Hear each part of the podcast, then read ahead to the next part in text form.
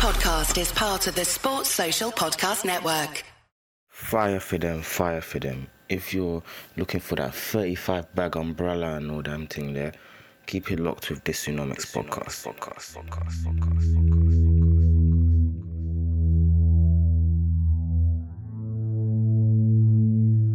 Who are you? It doesn't matter who we are. Yo, what's going on, people? You're listening to the Dysonomics podcast. I hope you had a great week so far. We're midweek. By the time you listen to this, it will actually be Friday. So enjoy your weekends in advance.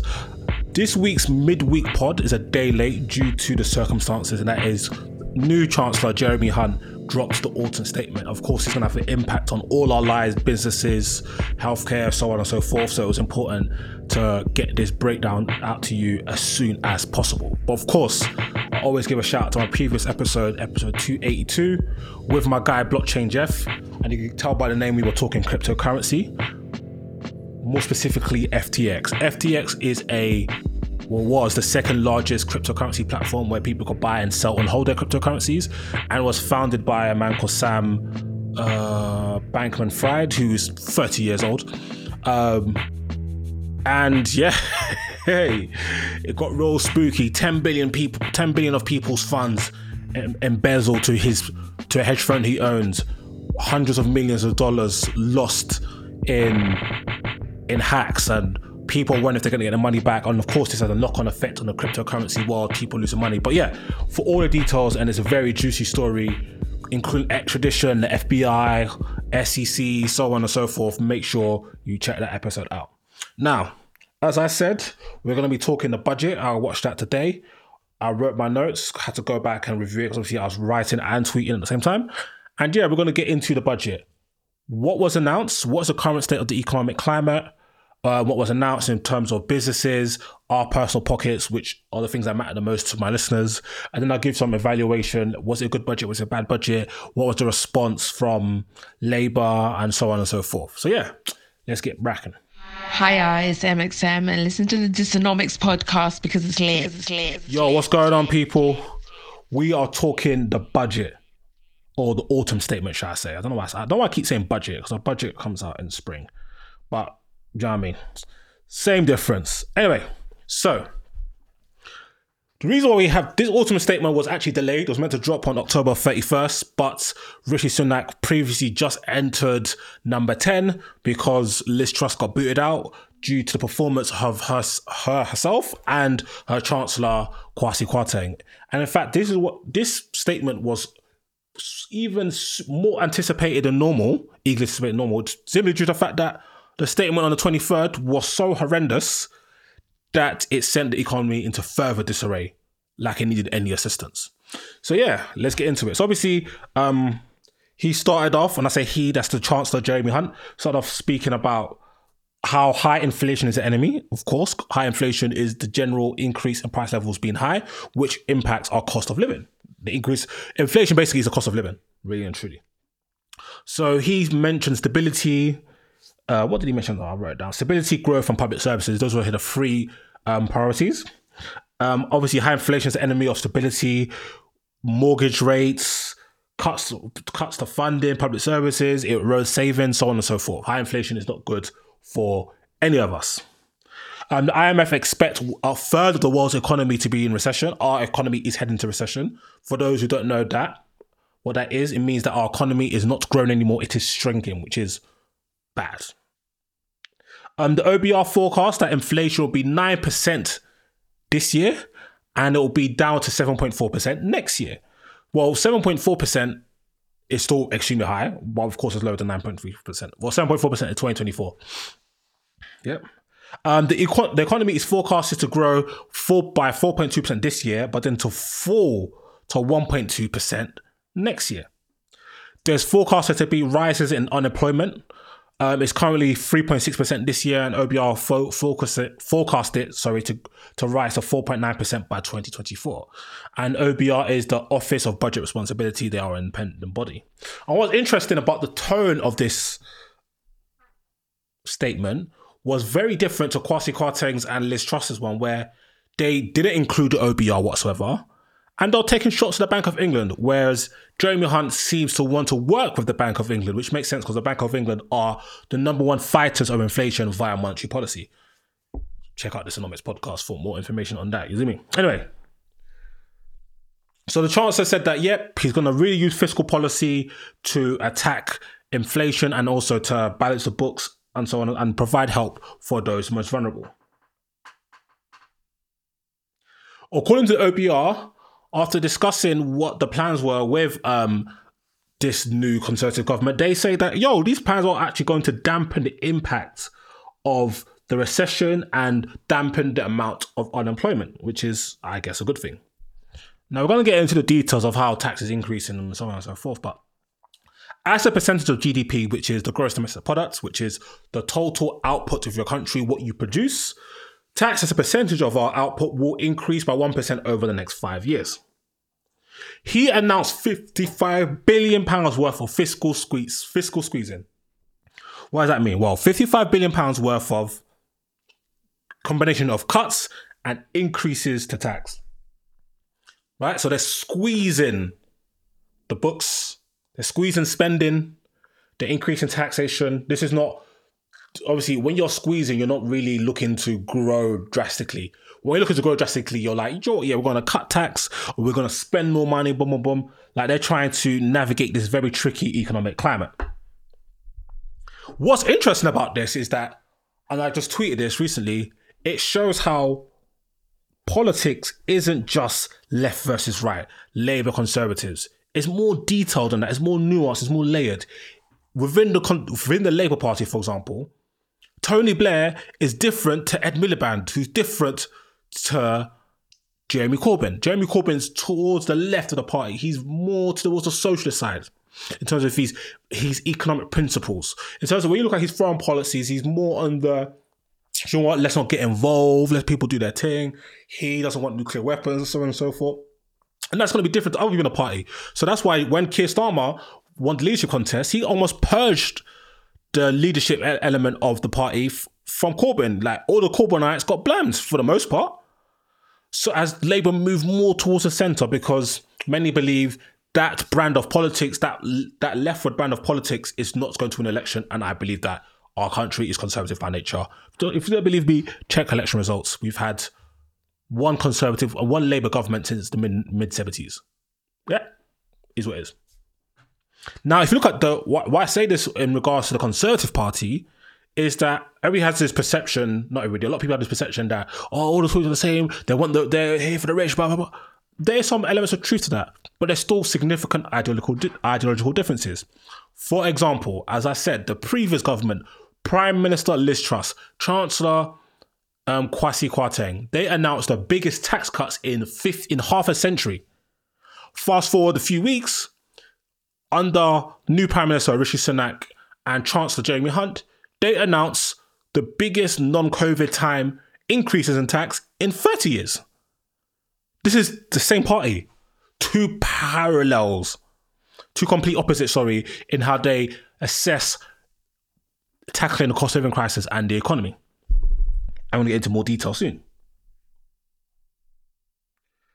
So yeah, if we look at the 55 billion um, fiscal squeeze, that amounts to 30 billion pounds of spending cuts and 25 billion pounds of increases in taxation. And this is to help restore Britain's credibility, which um, Liz Truss and Kwasi Kwarteng kindly destroyed, and attack inflation.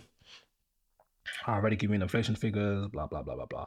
Oh, and of course, our economy is predicted to shrink by 1.4%, and we won't reach the pre-pandemic levels until 2024 increases in prices will continue to eat into our real wage growth, which is our wages adjusted for inflation, and our standards of living, according to the Office of Budget, Budgeting and Responsibility. And this will be at the worst levels in six decades. So basically, it's not looking good for us. This is a very, very torrid economic time, and it's given word to lot, you know, it's given 2008 financial crisis. It's really, really bad. So I'm going to get into how to what the Chancellor announced regarding businesses, and then I'll get into our pockets. So, first of all, businesses. Freeze the national insurance threshold for businesses from April 2023, 2023, sorry. multinational corporations will pay the right taxes in the UK. So the Chancellor mentioned how Rishi signed a deal, international deal, to make sure that, you know what, we're going to be addressing multinational companies should pay the right amount of tax in the countries they operate in. So highlighting the big companies such as Amazon and Apple, which we've seen, Starbucks, we've seen managed to um, cleverly not pay the taxation that you would imagine a company of that size should probably pay. Also, a business, 13.6 billion pounds over the next five years in terms of support to help firms with business rates. Two out of three businesses won't pay more business rates from next year. Uh, what are business rates? The taxes that you pay on commercial property. I remember my mum. I remember my mum telling me about business rates when she had a shop. Oh my god, business rates was wild. There was plans before to have a online sales tax. This is going to be scrapped. And the windfall tax. We've heard of windfall tax. Windfall tax is a tax on a particular industry that has realized abnormal profits. This was first raised by Labour Party, credit to them, in January 2022. Rishi Sunak avoided it and then eventually he U turned and implemented a kind of light version of windfall tax where you can not pay as much if you agree to invest.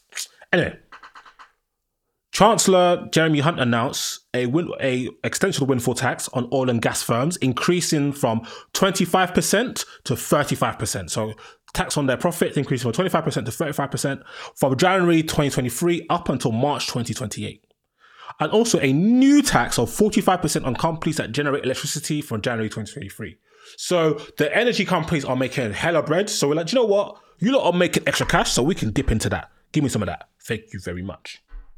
So that is the businesses part of the statement. Now to the main event our pockets. Firstly, minimum wage for people above the age of 23 will increase from £9.50 to £10.42 next April, the largest cash increase on record, I believe. And of, and the national minimum wage, they said it's also going to increase by a significant margin. I don't, I haven't seen details of that yet. I checked the HM Treasury Twitter, they didn't publicize details for that. So this increase in national living wage is an increase of they say of £1,600 a year.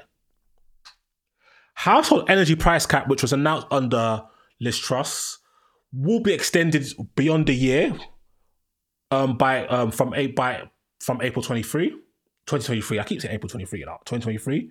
With bills, with energy bills capped at £3,000. Now, before under Liz Truss, though, the, these bills went to capped at £2,500. So I'm not sure if this is because they are extending the level of support. So the cap is going down. I'm not too sure. I'll do dig it into that. Of course, we'll get details as they pop out. Is it me? Households on means tested benefits to get a one off £900 cost of living support payment next year. So if you're means tested benefits, you can get £900 of one off cost of living support next year, uh, which I thought is good. In a similar vein, for household pensioner households, they get an additional three hundred pounds of cost of living support, and individuals, not household individuals on disability benefits get one hundred and fifty pounds. So these are payments that the chancellor is giving people, the most vulnerable people in the country, with regards to the cost of living crisis. Straight cash into account, I believe. State pension payments and means tested benefits, as well as disability benefits, will increase in line with inflation. So there's talk of, oh, are you going to uprate benefits in line with inflation? And there wasn't really any um, hints of what they're going to do on that. They've confirmed it. So that so what does that mean in layman terms? People who are on these benefits are people on means tested benefits, people, pensioners, that people who are getting their pension from the state, and people who have disability and benefits, they won't see inflation eat into their supports. It will match inflation, so 10.1% increase and kudos to um, the Chancellor for that. That was the right thing to do. Now, moving into our income taxes. So, if we look at our personal allowance, and that's the amount that we do not pay any income tax on, which is currently 12,750 quid, if I remember correctly, that is going to be frozen until 2028. And the higher tax thresholds, so the amount of money you, you reach before you enter a new tax bracket, that's also going to be frozen by additional two years up until 2028. So you're going to see no changes in that. Speaking of these thresholds, though, this was a very interesting one. The 45p tax rate, so that's when so once you earn 150,000 pounds, if you're fortunate enough to do so, that's when you start paying 45% tax instead of 40% tax on every penny you earn above that threshold. So I think it's like 50 bags where you start from 50,000 pounds upwards. You st- for every pound above that number, you start to pay 40% tax. Well, and then you get to 150k and you start to pay 45% tax. Well, that 45% tax threshold has been dropped to 125k. So from so every pound above 125,000 pounds going um, from April next year, you'll be paying 45% tax. A big, big measure. Whereas before, a couple of weeks, not a couple of weeks ago, a couple of months ago, more like, the previous government they scrapped that threshold altogether, only to reinstate it. Mad. Now, remember Jeremy Hunt said that he, at the start of his statement, he said that everybody's going to pay more tax, but he wants those that have more to help a bit more. And I think this is one of the measures that he was referring to. Speaking of those that have a bit more to pay a bit more, these two measures were interesting dividend allowances and capital gains. So, dividends is the money that you get when you own stocks and shares. So, let's say you own, for example, um, Rishi Sunak's wife, uh, she owns um, shares in her dad's IT company. He's a billionaire. Her shares are worth like, her 1.7% shares are worth like a cool 700 million pounds last time I checked. She'll get a very significant dividend every year. The Glazers, right? The Glazers, they um the owners of Manchester United Football Club, they get like a I think last year they got like 11 million pound dividend. So this is money that you get for owning particular stocks and shares, right? So in terms of the allowance where you start to pay tax on, um, so currently for the first two thousand pounds of your dividends, you don't pay no tax. Anything above that, you pay a tax on that. That's going to be halved to one thousand pounds, and then the following year is going to be halved again to five hundred pounds. So what does that set? What what does that mean? Effectively, people who get dividends will pay more tax. Similar, same thing. Capital gains tax. Capital gains tax is a tax on assets. When you sell your asset, particular asset, you pay capital gains tax depending on all the numbers. And depending on how much you pay in income tax, you pay a different capital gains tax. But that's all irrelevant for now. Yep. So the cap the threshold at which you start paying capital gains tax was currently two twelve thousand three hundred pounds. That's going to drop to six thousand pounds. It's going to halve, right? So after six thousand pounds, you start paying more. T- you start paying capital gains tax instead of twelve thousand three hundred pounds, and then in twenty twenty four, it will drop to three thousand pounds. So it's a similar theme: halved, then halved again for dividends and capital gains tax. National insurance and inheritance tax thresholds frozen for additional two years up until 2028. So that's going to be, we'll see no changes in inheritance tax and national insurance thresholds until 2028. Local councils, this was interesting, will be able to increase council tax up to 5% a year without local votes. This was currently 3%, so they don't have to have a vote. They can up your council tax by 5%. Golly. Social housing so this is social housing. Rent increases are going to be capped in England. Before I think they, I, I believe they used to rise with inflation, but they're not going to. They're not going to allow it to rise by 11%. As scheduled, they're going to cap it at, at 7%, which I think is a good thing to protect people in social housing. Stamp duty reductions, which was announced by um, Liz Truss, one of like one of a few measures that remains, is going to be the reduction is going to be reversed by 2025. So rest in peace to that. And what I thought was very interesting was the triple lock. This was a manifesto promise, and it seemed like this was going to be reversed, but the triple lock will be protected. Dysonomics, what is triple lock? Triple lock is a measure introduced by the Conservative government and Conservative and the Liberal Democrat coalition government in 2010 to protect pensions. It was designed to ensure the value of state pensions will not be overtaken by increasing the cost of living or by the working population's income, right? So this is obvious, which is quite noble. You want to protect pensioners' incomes, right? So under the triple lock, the state pension is supposed to increase each year in line with whichever of these three measures is the highest. Whether it's if inflation is the highest, measured by the consumer price index, in September of the previous year, that's what it'll rise by. The average increase in wages across the UK, that's what it'll rise by, or 2.5%. So whichever of these numbers is the highest, that is what the pensions will rise by. And we know it's going to be hi- inflation is going to be higher than 2.5%. So no, it's not going to be 2.5%. I've spoken on previous podcasts, wages been up by 5%, 7%. So it's not going to be by that. It's going to be in line with inflation. So yeah, that is how it impacts our pockets. And some more macro perspectives. There's to be an extra five billion pounds a year, which was quite, which was like quite a shock. They didn't, people didn't really anticipate this level of spending at all um, for health and social care, as well as an additional three billion pounds a year for schools over the next two financial years. Government spending, that what well, the scheduled government spending is going to remain until 2025, but then it will grow more slowly than previously hoped. So not having full on massive cuts of government spending. Um, in terms of overseas aid spending, um, we have a target of 0.7%, but this drops to 0.5% during the pandemic and is going to remain at that rate. And finally, defense spending will be maintained at 2%, which is a NATO target. So that was the Chancellor's statement. Now, my analysis. You people know me. I I'm I pride myself on being objective and balanced. I don't give a heck about narratives. I don't give a heck about storylines. I don't care.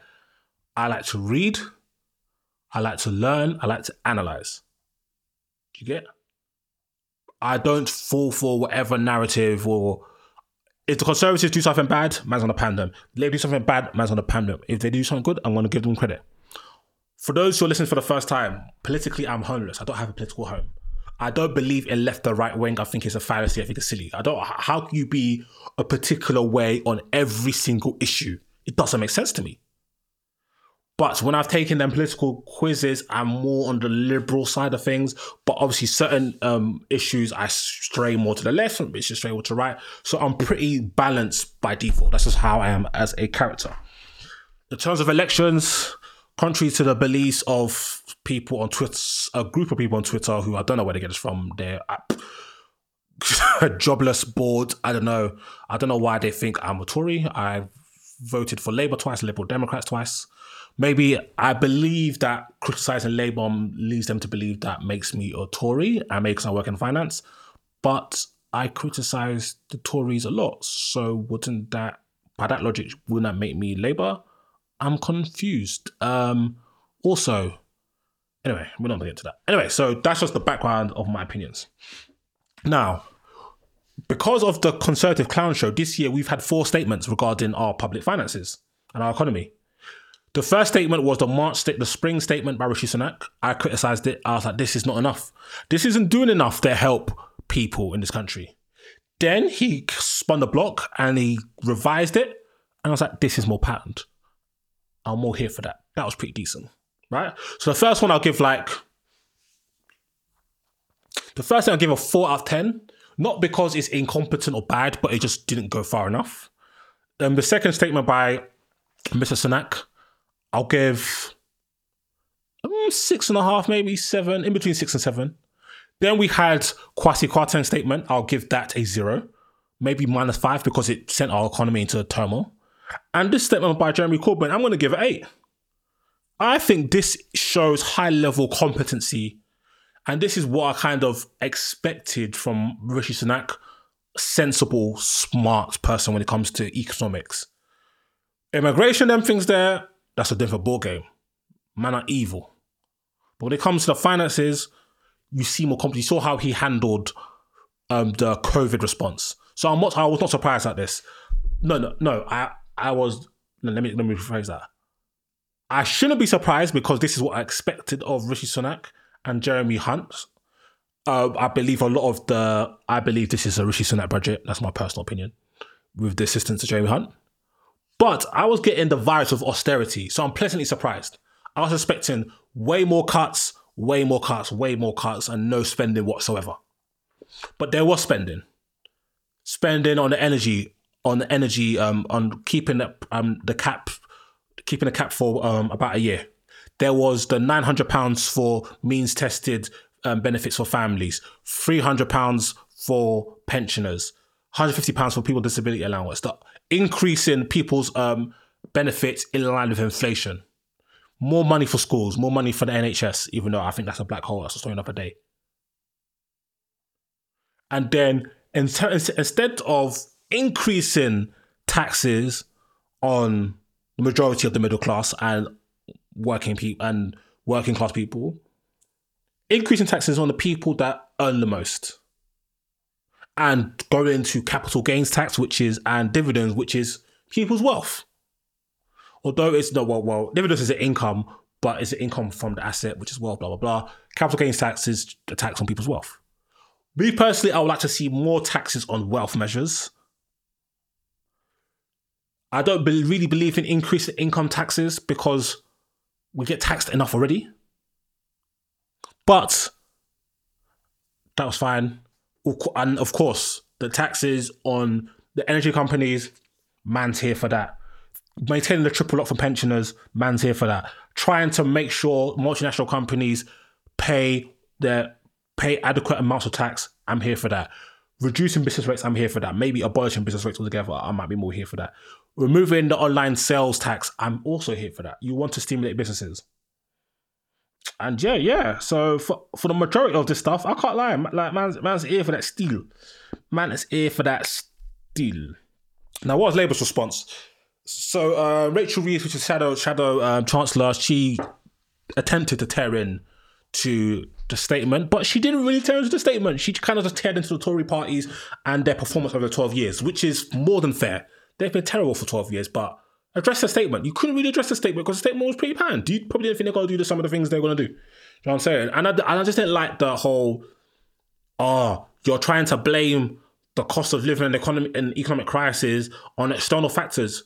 It is external factors. If energy if energy prices globally weren't being risen and there wasn't supply chain issues with China, we won't have a cost of living crisis. Now, this does not mean that the impact of um, the Liz government wasn't didn't accentuate the factors. And I believe that Rishi Sunak was a bit slow to act in the, in the Q1 of this year. Those I agree. But they wouldn't have to react if there wasn't an issue in the first place. So stop lying. But again, it's politics. You just have to play the politics. That's what it's. It's that's why I'm politically homeless. I'm tired. I'm not here for the point scoring. Let's. What's the issue? Let's address it. Let's do the best thing for the country. That's what man's here for. So yeah, that's it for the budget. Um, any questions? You know where I am. I think it's a good budget. I'm pleasantly surprised. This is a good budget, and yeah, let's see what happens. Sports Social Podcast Network.